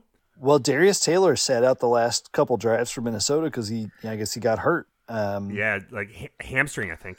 I, my my observation, I felt like Minnesota, Minnesota of the last two years with Mo Ibrahim would have beaten Northwestern because they would have just ground us out with you know run after run after run on those last couple drives. Maybe, and and and I could be wrong about that. That's my sense in the moment. And um, you know, we talked about it coming in this year, like the, like if they if they had their line, if they had that yeah, line yeah. also. They're just they're just not as as dominant in the run game as they've been the last couple of years, and that changes the complexion of their team. Without Taylor, um, I don't like I full stop, I don't think they lose to Louisiana, but they might not look good winning. Sure. I could care less if they win or lose to Minnesota, uh, to Louisiana. We're about collecting wins right now. Yep. And uh, we collected Minnesota. On we go. Uh, Michigan at Nebraska, 2.30 on Fox. Michigan, an 18-point road favorite. You, you know Nebraska will be fired up for this because they always get fired up for these big games. You know, they, have when they've hosted Ohio State the last couple of years, um, they've always come out swinging and looked pretty good in the first half, and then they wilt in the second. That is what I would expect of this game. It's possible. I would say, you know, as a brief callback to last week, Rutgers got a great start against Michigan, and it definitely had the feel. One, no shade to Rutgers, who looked pretty good and has looked pretty good this season. Um, but as we all know, Michigan's basically been asleep for a month, and I feel like they got their wake up halfway through the Rutgers game, and I think they're awake now, and they will arrive at Nebraska fully awake. Uh, fair, fair enough. I like. I think you're giving Rutgers a little too much credit for for busting a big pass on the first drive, and then they had one. They had a ten yard drive, ten yard, ten play drive where they missed a field goal. Everything else in the first half was was three. And well, it it took a while though. It like I mean I was watching the beginning of that game because I wanted to see how good Rutgers would look, and and eventually Michigan kicked it into gear. Um, but it took De- a little while. Defensively, yes, you're correct. Michigan didn't really like fire up until until um, the second quarter. I think part of it is I think there's a really good chance Nebraska's not as good as Rutgers, and I think they're getting a Michigan team that's a little bit more awake than they were at the start of the Rutgers game. Uh, you've got Indiana at Maryland. Uh, Maryland, a 14 point home favorite. Maryland smoked Michigan State this past week. Taulia's looked really good. Like uh, the fact that it's only 14 is kind of shots to Indiana, honestly. Like again, Indiana is is a better team than their record is right now. And uh, again, like you've got Taulia throwing for all the yards. The fact that they're only favored by 14, I don't know. If Indiana could make it a 14 point game, I'll be feeling better about our chances against Maryland. That's for sure. But I guess I'll believe that 14 points when I see it. I'm I'm sorry. I'm suffering from a little PTSD seeing T Tagovailoa and thinking about what Tua did yesterday. Oh, Sam. Just, just twitching a little bit. Sam, Oof. Sam, your Wildcats are improving, my friend. They had a epic win. Oh. Who even remembers what happened on Sunday? don't don't think I wasn't telling myself that every, one of those seventy points that Miami scored against the Broncos. Don't think I wasn't Yeah. thinking back to the night before. Uh, in any case, on Peacock, Illinois at Purdue. Purdue, a one point home favorite, is on a streaming service. How many people are actually going to watch that? I mean, Honestly, like I, I would have said, not seeing the line, coin flip, and the casinos basically agree, right? I mean, I think I watched what you know how Illinois looked against Penn State, how Purdue's looked against everyone, and again, I, I like I don't see much separation between these two teams, and I see both of these teams as eminently beatable by the Northwestern Wildcats. That is not where I was at the start of this season, and that's where I am now, and that's a credit to everything that's happened. uh, Wa- Wagner and Rutgers uh, also at two thirty, um, and then Rutgers, yeah, the night game on NBC, uh, Michigan State at Iowa. Oof. Iowa, an 11 and a half point favorite, over under 36 and a half. Broken team versus broken team. Um, Yeah. woof indeed. Yeah, this is. I Iowa's probably going to win this, and they're probably going to like regain some some. I don't know, standing with, with like, with with the broader um, national perspective. Um, but God, they like they got to they got to do a lot more than house an, uh, an ailing Michigan State team for for me to think that there's there's that they've solved their problems. I mean, it just it it, No. it could not be clearer that frankly, I think they're like I don't think their defense is as good this year as it was last year. It's not, and I mean it's it's still really good. Yeah, but but it's not as good, and and the potential off off the potential.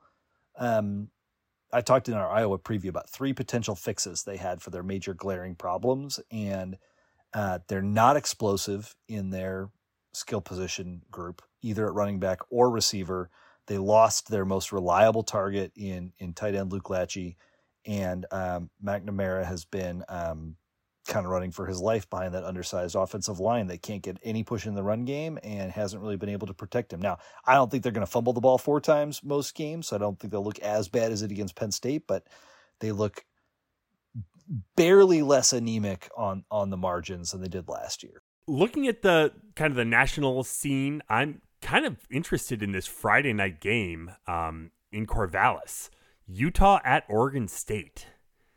It's it's Pac-12 after dark on a Friday night, but uh, I, mean that's an interesting one. So Oregon State kind of got their I mean they it ended up as a 3-point game, but they kind of got their butts kicked by uh, like at Washington State.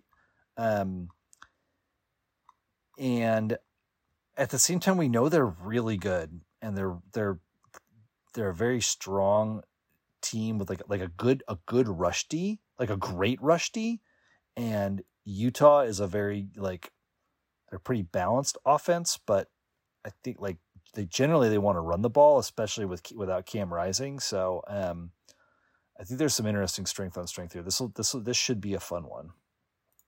Maybe I'll wear maybe I'll wear my Beavers shirt that night. Nice. Hey, I, I'm just saying if if if DJU wants to be quarterback of an orange team that has a chance in a game against Utah, at least he's playing for Oregon State. that Oh, was for love you, it. Scuzz. I love it. Oh, that makes me so happy, John. Uh, we, we, we, we get, there's, there's another game that we must talk about this upcoming weekend, and it's Notre Dame at Duke. Mm. Oh yeah, God, I I've been it's been been so focused on Notre Dame's uh, Ohio State game that man, Yeah. I mean, I So, so, so let's call a spade a spade. Um, if Notre Dame has 11 players on the field the last two plays of the game instead of 10, I think there's a I don't know. Ohio State probably still punches it in from that one yard line, but God, there's a like a like a much better chance that they actually win that game if they don't if they don't make a stupid play call on the third and nineteen. Uh, They dropped eight and they just pressured with three. They like when, when, every time they pressured McCord in the fourth quarter, he failed. And if they had just like brought four at him, don't even bring five, just bring four at him and try to collapse the pocket a little bit. I think they're in far better shape. Um, you know you know another team that would have a really good chance of beating Ohio State, Duke. Duke. Well, so here's my point. My point is that like I think Notre Dame should be 5 and 0 right now. And I think that they're pretty good on defense. I think Hartman's the real deal. It, it, like as like the probably the best quarterback they've had in a long long time. And um they've got a ton going for them. Um their coach is still really green and I'm stunned that they're favored in this game. I think Duke is better, and I think Duke wins. I can't. I can't believe Duke's seventeenth still. What doesn't this team do well? They're six I point. don't- They're five and a half point underdogs against Notre Dame, hosting At home. hosting Notre Dame. Yeah. Again, I yeah. I mean, these are two really good football teams, and I'm with you. Again, I, I mean, I think it's really tight. I think it could go either way, but you could easily talk me into Duke winning. Um, looks like Fox is uh, setting up shop in Boulder again. Well, oh, we should also mention game day going to Duke for the first time. Oh, is game day going game- to Duke? uh, That's that's what I, awesome. I think that that's what I heard. That's that's awesome. super cool. Good for Yeah. them. You know. I mean, Yeah. I mean, screw Duke, but also like, yeah, it's cool. Yeah, it's coming. Yeah, game day's going to Duke for the very first time. Um, Wow. And then where did you say Big Noon was? Uh, probably Boulder.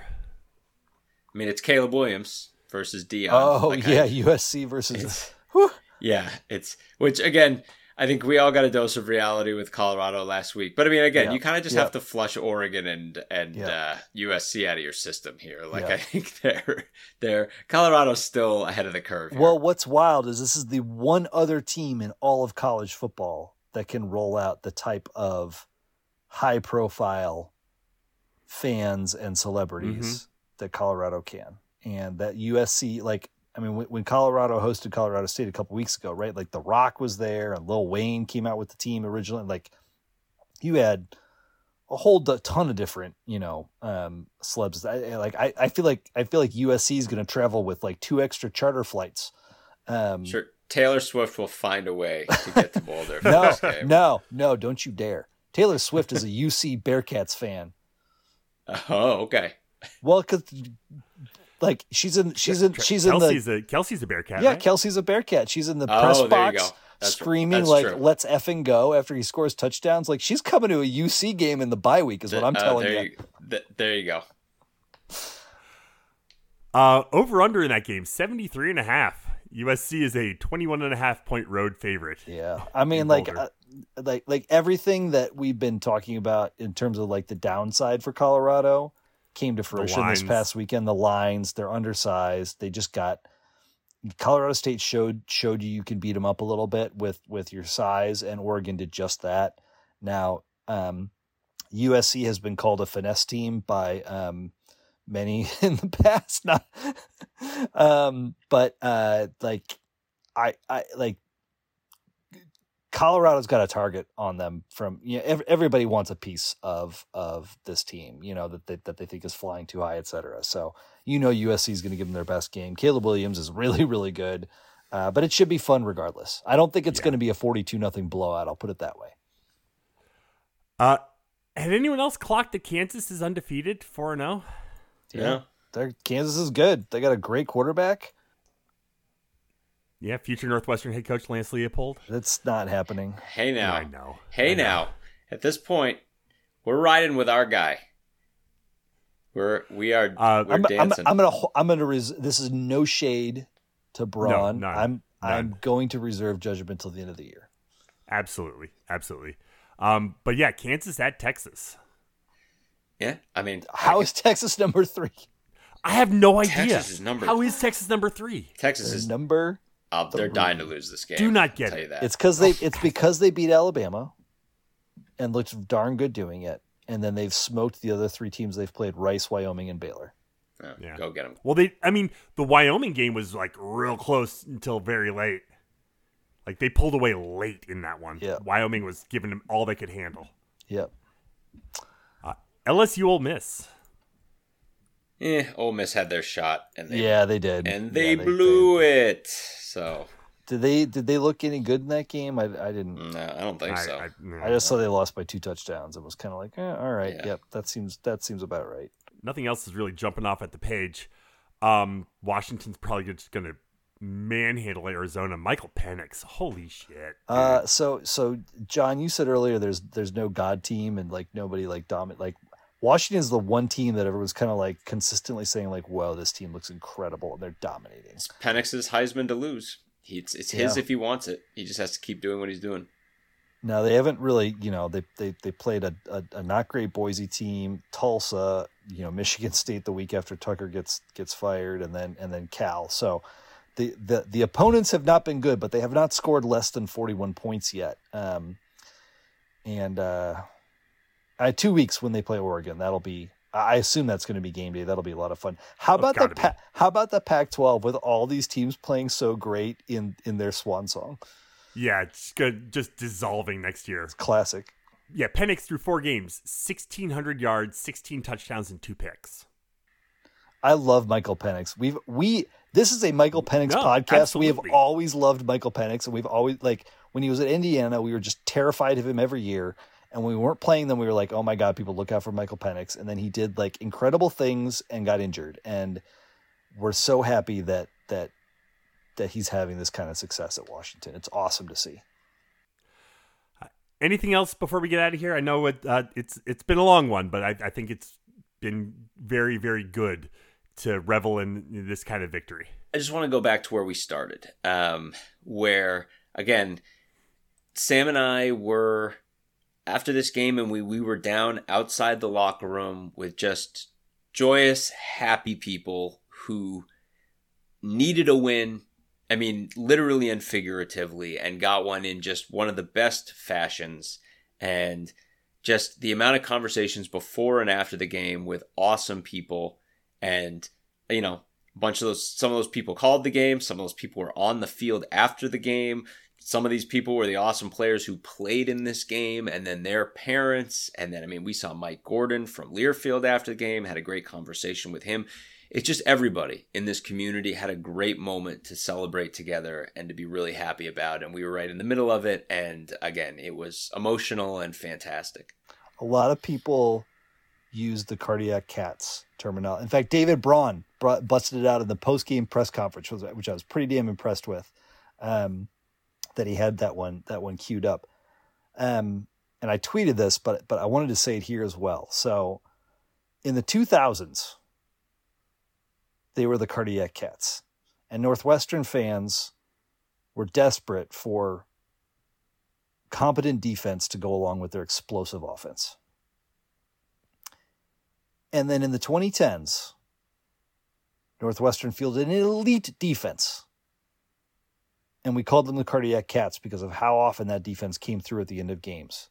And us Cardiac Cat fans begged and pled for just good offense to go alongside our excellent D. And on Saturday in the second half, we saw both of these things. Maybe, maybe like maybe for the first time since the the Maryland game to open the 2020 season.